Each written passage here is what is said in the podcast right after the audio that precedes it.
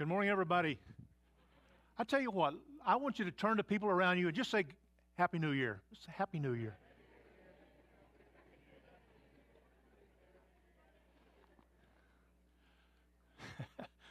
Some of you aren't so sure about that.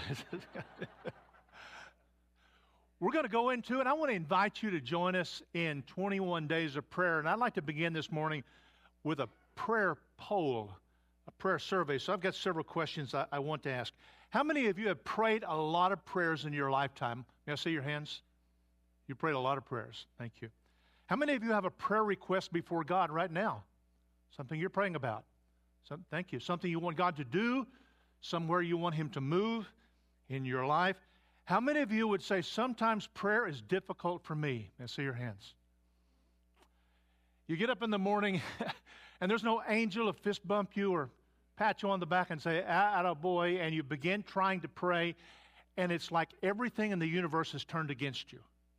Your phone starts dinging with messages you have to attend to right now. Or you glance at the ceiling fan and, boy, there's a lot of dust on that fan. I've got to clean it right now. It's like every, how many of you have ever dealt with distractions when you've tried to pray? May I see your hands? Yeah, it's like the entire universe is. I have a friend who says when he tries to pray, his thoughts are like monkeys jumping around trees. It's a pretty apt description of me so often. How many of you have prayed in the middle of a crisis? You know, that's typically when we pray, when things are desperate, and God invites us in His grace and His love and mercy to come to Him in a crisis. Years ago, after an automobile accident, my wife and I were both in the hospital, and the nurses were having a hard time getting IVs injected into her arm, and they tried, and she was crying, and there were bruises, and it was just one of those really hard times. I happened to be in the same room, and I had just read Psalm 50 15, and in prayer, I claimed it in a time of a, a crisis. Neither of us had slept for several days. I claimed Psalm 50 15. I want you to repeat it after me. The Lord says, Call to me in the day of trouble, and I will deliver you, and you will glorify me. Psalm 50 15. Call to me in the day of trouble, and I will deliver you, and you will glorify me.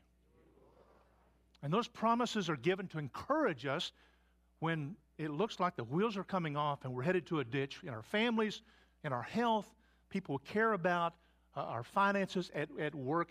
And the Lord just invites us to come to Him in a crisis. I've got one last question, and this is not a raise your hand. What happens to our prayers? What happens to the millions and millions and millions of prayers that have been prayed for 2,000 years all over the world by believers? Where do they go? Do they kind of go into an abyss? Are they just in the air? Where do those prayers go? What happens to them? What happens to prayers that are not answered? I think if we took a hand raise here, most of us would raise our hand and say, I've had prayers I was very serious about, and they were not answered. And sometimes the fact that we don't get our prayers answered causes us to become a little cynical a little skeptical. And we begin to say, well, maybe it doesn't matter. Maybe the Lord is angry with me right now. And you wonder if it does any good to pray. You get enough unanswered prayers, and you begin to think, maybe this is not as important as I keep hearing. And then you're afraid to pray again because you don't want to lose your faith. Because you're not getting what you feel like that you need.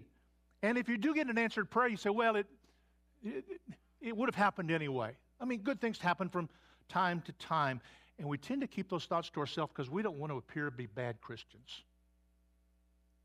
And our hearts begin to shrink, and our hearts begin to get a little cold, and we become fairly cynical, and sometimes we just give up in prayer, or we say, Well, God is sovereign, and God's going to do what God's going to do. So why pray?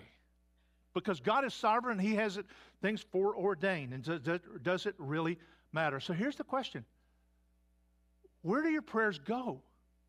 Do your prayers really matter?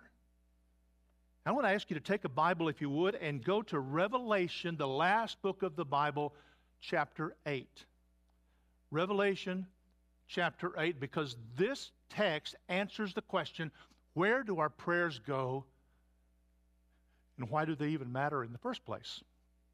This was written, Revelation was written by the Apostle John near the end of his life. Some nameless bureaucrat in the Roman Empire had decided that the Apostle John, at the end of his life, is going to spend the rest of his life on this rocky island that's a prison colony out in the Mediterranean. So there he is. He's an old man, and life is really hard, and he's away from friends, he's away from family, he's away from the churches that he loves. And John is highly relational. How did he keep from going crazy? And he tells us in chapter 1 of Revelation, he says, I was in the Spirit on the Lord's day. I was praying. And it was prayer that kept him sane during that terrible time. What happened to his prayers? And all the people, the friends, the family members, the churches that were praying for him, what happened to those prayers? Or let's expand it. What happened to the prayers that Noah prayed, and Abraham prayed, and Daniel prayed, and Joseph prayed? Jeremiah, Ezekiel, Joshua, then you move into the first century, and the Christians who were being thrown into the arenas to be attacked by wild animals, and they're praying. What happened to their prayers? And all the Christians who were martyred in that first and second century, what happened to their prayers? The millions and millions and millions of prayers throughout all the last two or three thousand years from people all over the world, where did those prayers go? What happened to them? People who prayed, Your kingdom come, hallowed be your name, your will be done. What happened to those prayers? Look at Revelation chapter 8, verses 1 through 5. When the Lamb opened the seventh seal, there was silence in heaven for about a half an hour. Now, if you read anything about heaven, it's a noisy place. People are praising God. The angels are shouting. And God shuts it all down. And it's silence. You can hear crickets in heaven for a half hour. Then, verse 2, I saw the seven angels who stand before God, and seven trumpets were given to them. And another angel came and stood at the altar with a golden censer. A censer was kind of like a shovel that they put coals in and incense in to feed the fire on top of the altar. An angel with a golden censer, and he was given much incense to offer with the prayers of all the saints on the golden altar before the throne, and the smoke of the incense with the prayers of the saints rose before God from the hand of the angel. Then the angel took the censer and filled it with fire from the altar and threw it on the earth, and there were peals of thunder, rumblings, flashings of lightning, and an earthquake. And what we have in this text is an explanation of what has happened to all the prayers that all of us have prayed and millions and millions of Christians have prayed. John has this vision. He sees the throne room of God and he sees prayers accumulating, piling up on top of the altar in heaven. And he sees the fire of God and it's getting hotter and hotter and hotter and he sees the prayers of all of God's people accumulating, mounting up on the altar. And then God sees the prayers, calls an angel. Hey, Gabriel, hey, Michael, I want you to take these prayers mixed with my fire, and I want you to throw them out, make something happen on the earth. Answer these prayers. And what we have in this text is absolutely mind boggling. The role that our prayers pray in accomplishing the purpose of God, in bringing in the end. This text says that our prayers are the instruments, the means God uses to usher in His plan, His divine judgments, the advancing of His kingdom. He begins by talking about seven seals. You say, what the seventh seal was open? What, what, what is that? And if you would turn back to Revelation 5 for just a moment. See what's going on.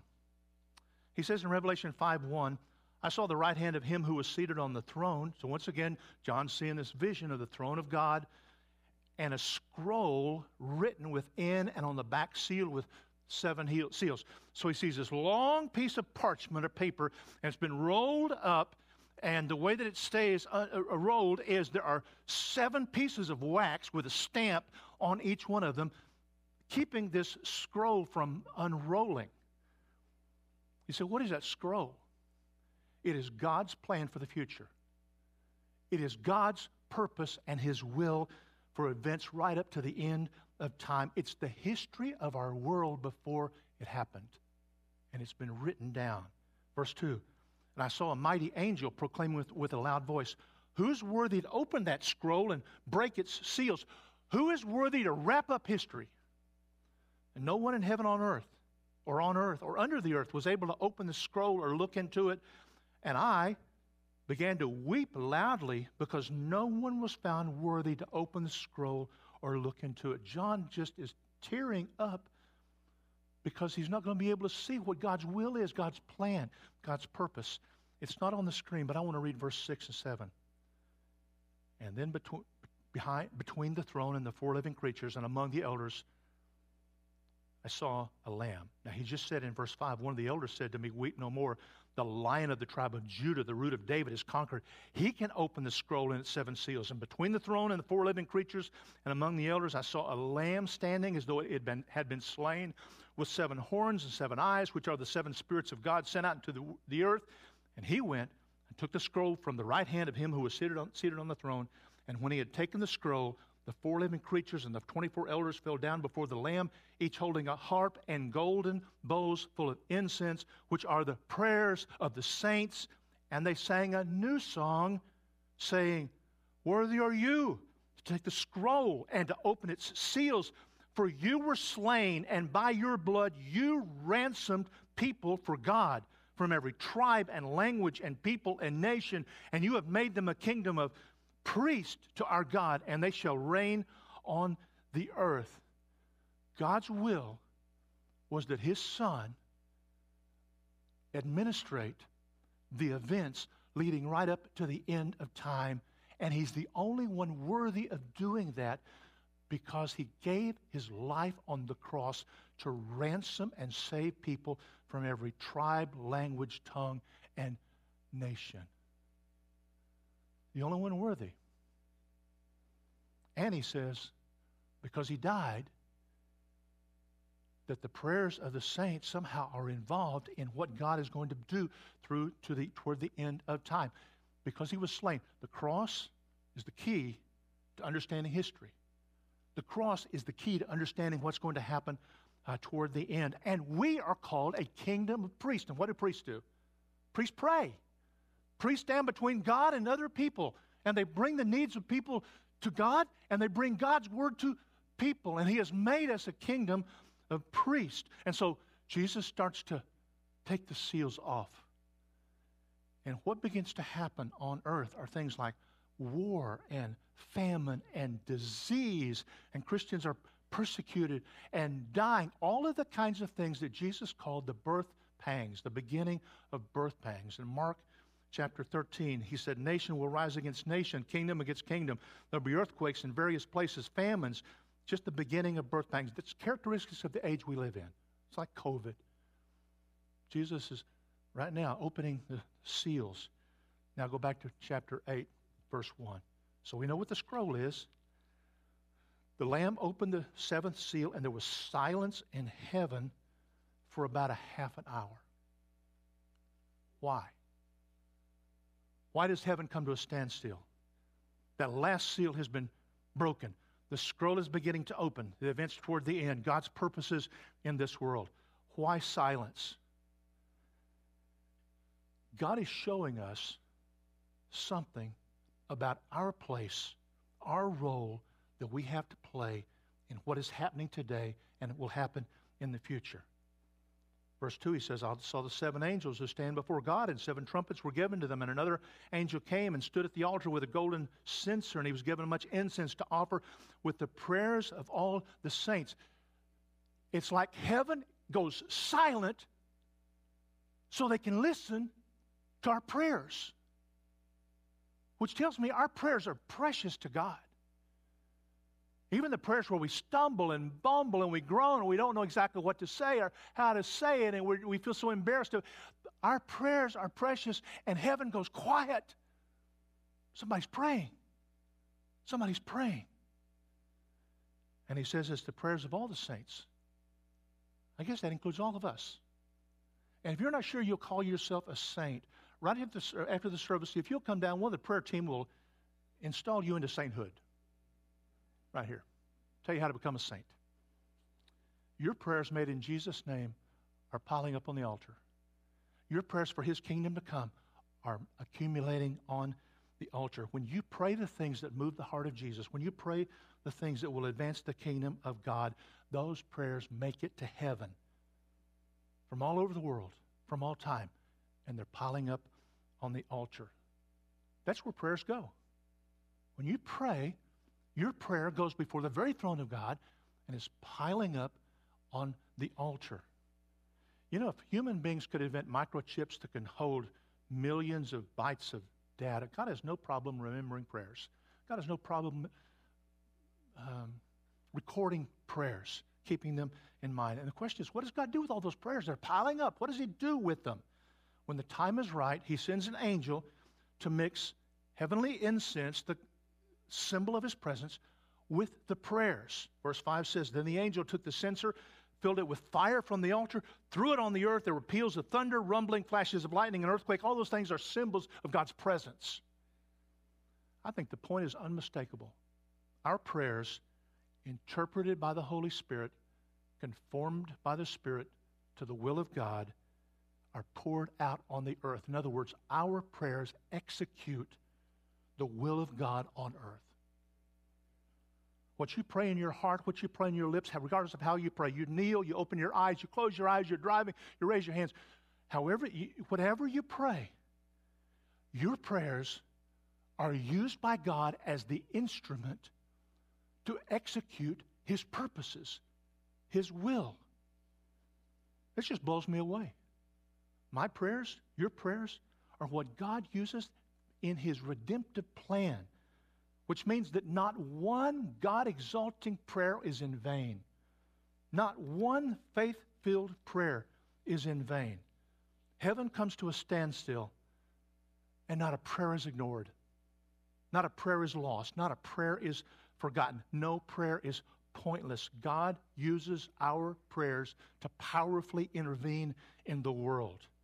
And He mixes them with His fire. And you say, Well, I'm such a sinful person, and how could God use my stumbling prayers? Because I even have mixed motives when I pray. How could you? The prayers are mixed with fire. And if you remember what happened over in the Old Testament in Isaiah, Isaiah said, I'm, I'm an unclean person. My lips are unclean. Woe is me. And an angel took a coal from the fire of the altar and touched his lips, saying, This has purified you. God purifies through Jesus, God purifies our prayers. God cleanses our prayers. God makes our prayers the instruments that He can use to accomplish His will on earth. He intervenes by means of our prayers, which means our prayers are not only precious to God, they're powerful. Listen to what one writer said. The fires come from the very altar on which the prayers of the saints have been offered. This surely means that the prayers of God's people play a necessary part in ushering in the judgments of God. What are the real master powers behind the world? And what are the deeper secrets of our destiny? Here's the astonishing answer the prayers of the saints and the fire of God this means that more potent, more powerful than all the dark and mighty powers let loose in the world, more powerful than anything else, is the power of prayer set ablaze by the fire of God and cast upon the earth. There's a Scottish preacher named Alexander Whyte who called this the dignity of causation. God dignifies you and me by making our prayers the cause of his will being done on earth. That's just a mind blowing thought to me. And I could really go off on a tangent right now. Well, how do you how do you how do you correspond? How do you understand the sovereignty of God and the free will of man and where do they intersect? And the answer is, I don't know. And you don't know either. And we may never fully understand that because we don't have the infinite mind of God. But one thing is crystal clear God uses our prayers to accomplish what He has already ordained. Your prayers are powerful because of His grace. So when you pray, that's where your prayers go. And that's how God uses them. You say, well, why doesn't God just do things Himself?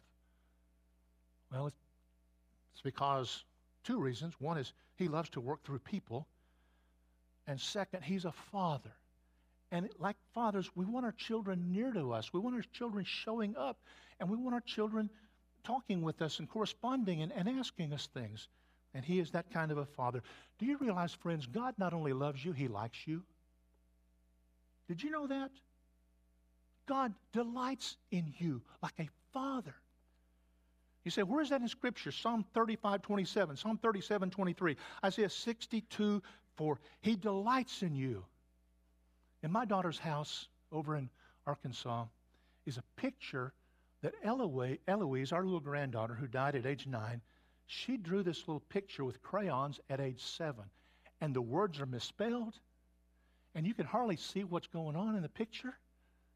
And we wouldn't take a million dollars for that picture. It is precious to us.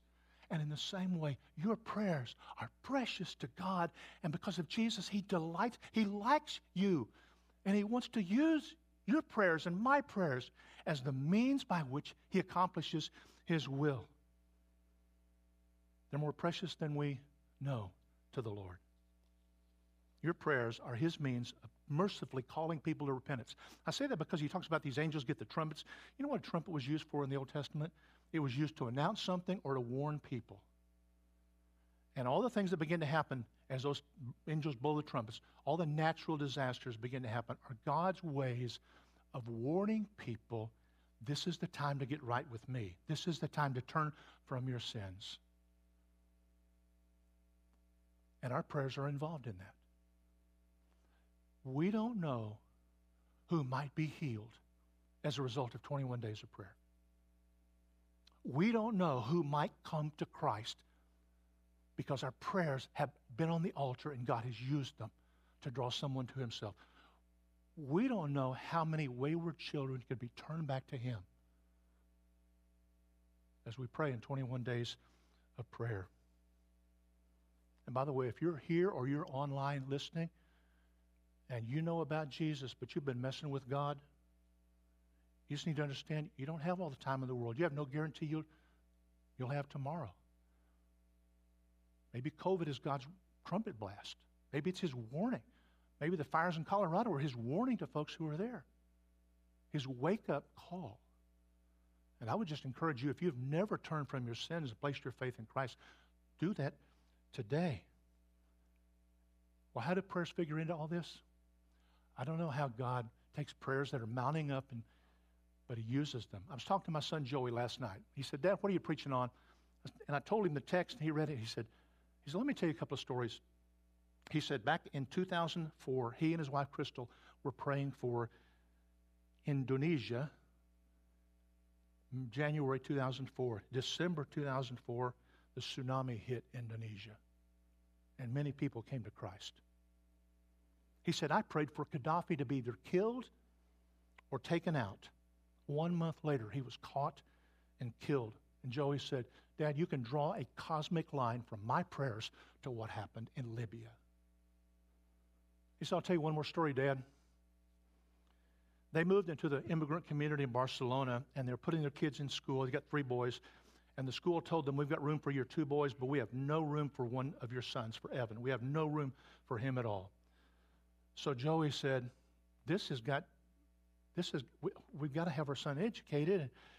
Um, so he got the boys and said, we're going to march around the school like they marched around Jericho. We're going to walk around and we're going to pray. And at that time, the boys were into Hulk. So he said, we're going to pray God will Hulk smash the school. All right? So they're walking, walking around. And he said, when they finished the walk, an administrator came out the door of the school and said, Mr. Shaw, a, a place has opened up for your son. If we put a microphone down here in front, dozens of you could come and tell stories like this. When we pray, things happen in God's time and in God's way. Things happen. You say, well, how do they happen? What does God do with our prayers? He answers some of them quickly. Some prayers take a matter, it's a matter of timing. We're not ready, or the thing we're praying about is not ready. And sometimes God just says, I've got something better for you. But here's the summary of the entire message. It's what Jesus said. We ought always to pray and not lose heart. Don't stop praying.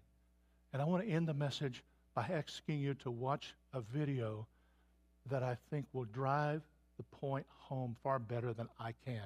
So watch this video.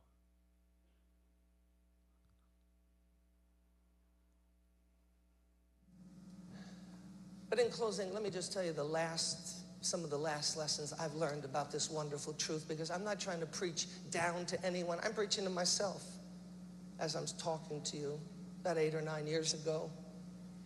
My daughter, who is here today, she got away from us. She got away from not only us, she got away from God. She got away from our house.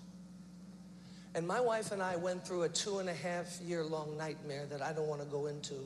But I promised God, as I was getting at the end of it, that it, as He brought me through it, that wherever I got a chance, I promised God, no matter how hard it would be, as He's my witness today, no matter how hard it would be, I would tell people what God does in answer to prayer. You know what the feeling is not to know where your daughter is when that she grew up as a model child. I have two other children. Chrissy's now 25. I have a daughter 21 and a boy 18. But at that time, Chrissy was about 17, 18, and it, it was, I'm talking nightmare. I'm talking about getting in my car and leaving my house to go to the church in the inner city where, where I'm going to face, you know, 10 new people who visit who are HIV positive uh, and a battered woman and no need family units and everything discombobulated. And I don't want to be the focus. I'm supposed to be there, Carol and I, to minister to them. But I'm crying from the minute I leave my door to the church and saying, God, my heart is broken, my nerves are shot. I've screamed, begged, pleaded, tried to use money, reasoned, cried, and she's getting worse. She's not getting better.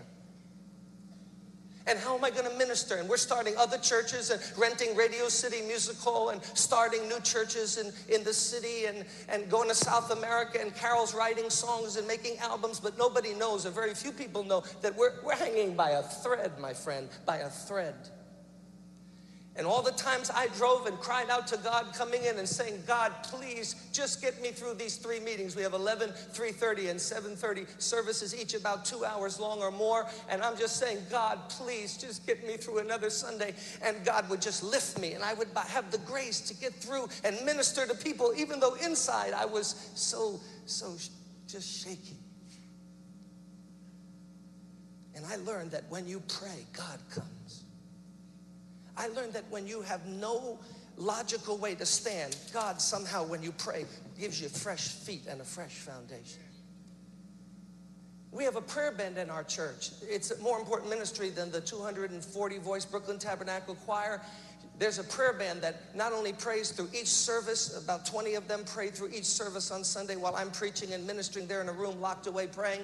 But now they pray for certain several years now, from 2 in the afternoon till 6 in the morning. There's in the church, there's people praying every seven days a week, 2 in the afternoon till 6 in the morning. If any of you have some need, you can just mail it to our church. Someone will pray for it 3 in the morning. It's an amazing thing how God honors that. Well, they began to pray for me. And as God is my witness, I would sense myself at night sometimes or shaving in the morning. I would feel God's grace just come underneath me and, and, and, and begin to steady me and hold my emotions. And I hadn't even been thinking about God. And I would say, Lord, what is this that's just come into my life? Somebody's praying for you. Somebody's praying for you. These people would be praying for me. God bless them. Then my wife got ill, had to have a hysterectomy, and the hormonal imbalance that she ended up with. My daughter's out of the house. The other two children, I'm doing the best I can. And now my wife is not talking just about leaving New York, which she wanted to, because the enemy had told her, fine, start your churches and influence people for Christ, but I'm going to have all your children. I've got one, and I'm coming for the other two. And my wife believed it and told me, you can leave with me or you can stay, but I'm leaving. Because he already has Chrissy And I'm not losing my other two kids enough with this. We can't do this. It, uh, the, the atmosphere in the city, New York is a miserable place to be. I'm not there because I like it, I'm there because God put me there. And, and then after the operation, she's talking about she doesn't feel any reason to live any longer. And, and I mean, what do you do? Your wife is flipping out. Your daughters, you're preaching, you're doing all of these things. I'm just telling you, oh, how wonderful it is to know that at the throne of grace, no matter what's happening, God can lift you and hold you. What a wonderful God.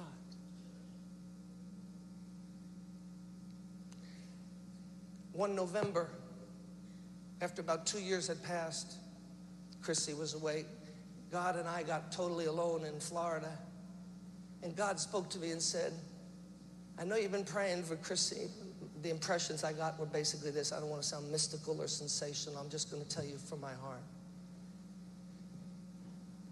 No more talking to Chrissy and no more talking to anyone else and no more money and no more screaming and no more crying. Drop it. Just tell me, let's make a covenant. You just tell me and I'll take care of it.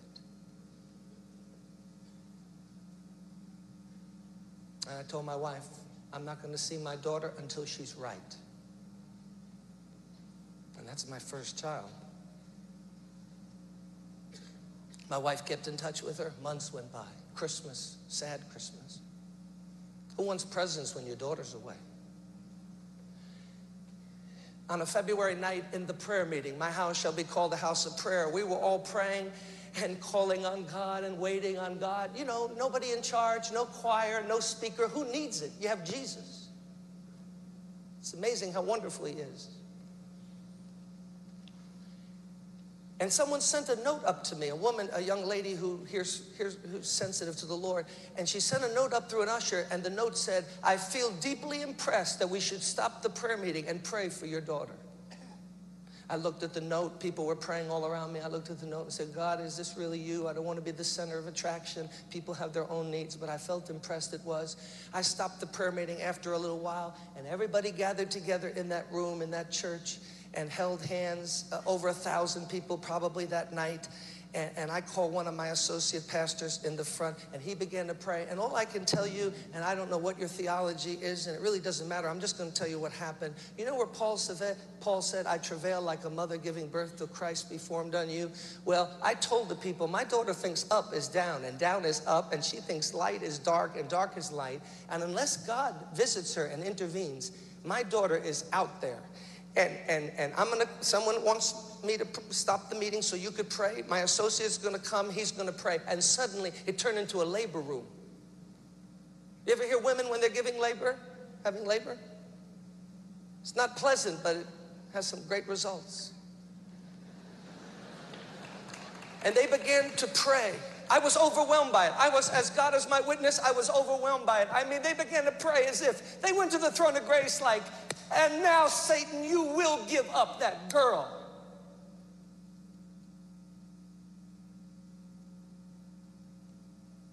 Jay, if you would just come, let's sing Pass Me Not, O Gentle Savior. And they prayed. I came home. My wife wasn't there that night. And over a cup of coffee at night, I told her, Carol, it's over. She said, What's over? I said, It's over. If there's a God in heaven, I, what I just experienced tonight, it is over, finito, it's over. Just about a day later, I was shaving. And my wife burst into the bathroom and said, Chrissy's here. I said, Chrissy, I hadn't seen her in four months. Chrissy, and you better go down. I went down the steps, and in the wiping off the shave cream, and in the, in, on the kitchen floor was my daughter on her knees. And then when I walked in the kitchen, she grabbed at my pants leg. She pulled it. She was weeping, and she said, Daddy, I've sinned against God. I've sinned against myself. I've sinned against you and mommy. Daddy, forgive me for being rebellious, etc. Daddy, Daddy, it's different. But Daddy, who is praying for me? Who was praying Tuesday night for me? Why, Chrissy, what happened? And she drew up to me. She said, In the middle of the night, God woke me up. And he showed me that I was heading toward a chasm and it had no, it had no bottom. But daddy, even as he showed me that and showed me how off I was, he put his arms around me and he showed me that he loved me and he had a plan for my life. And daddy, I, have made it right with God. And I could tell by her face she was my daughter again, the one I had raised. Very soon, God opened the door, and for the next four years, she directed the music program at a Bible school. She married a man of God. They're both in the ministry today. And God reminded me once again my house shall be called a house of prayer because when you call, I will answer. And the hard cases that some of you are facing, I want to tell you now, it won't come from another seminar. Seminars have their limit. All they can do is be an arrow that gets you to the throne of grace. But when you get there, watch out. Because God can do exceedingly beyond what we ask or think. I'm not being emotional, I'm not being simplistic. But we have too many technicians now invading the church that are into methodology. The answer is not in methodology, the answer is in the power of the Holy Spirit. The answer is in the grace of God.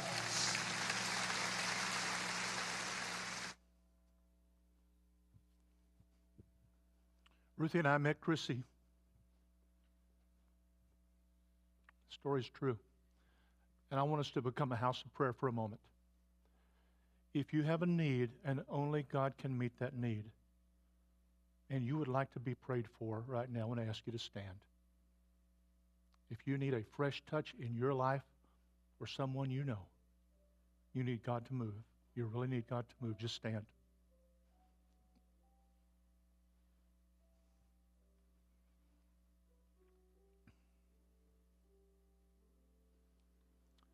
If someone near you is standing, would you represent all of us and just circle them and put a hand on a shoulder? Just circle them, put a hand on a shoulder. Everyone who's standing, someone is with you.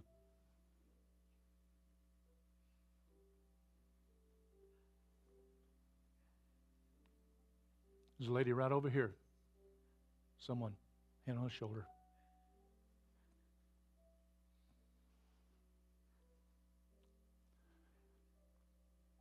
And I want to ask that someone in each group, God knows what the need is. Someone in each group, go ahead and pray out loud for that need. Pray for that person that you're standing next to. Just go ahead and lift them up to the Lord. Someone in each group, go ahead and do that.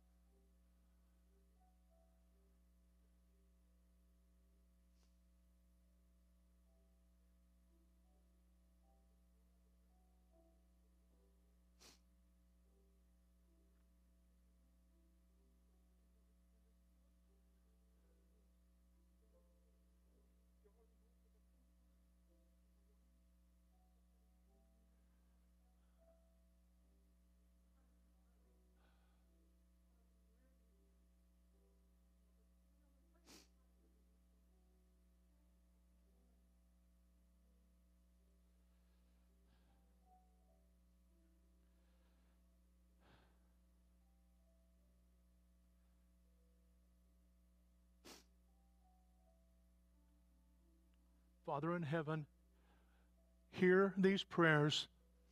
Crush Satan under the feet of those who stand. Honor the Son. Holy Spirit, be free to move in your time and in your way. But for your glory and our good, we, we give these to you. Encourage, comfort, and strengthen the faith, the heart, everyone who is standing. And Lord, we need a fresh touch in our church. God, hell, we need a fresh movement of your spirit here. We pray and we ask this in Jesus' name. And all of God's people say, Amen. I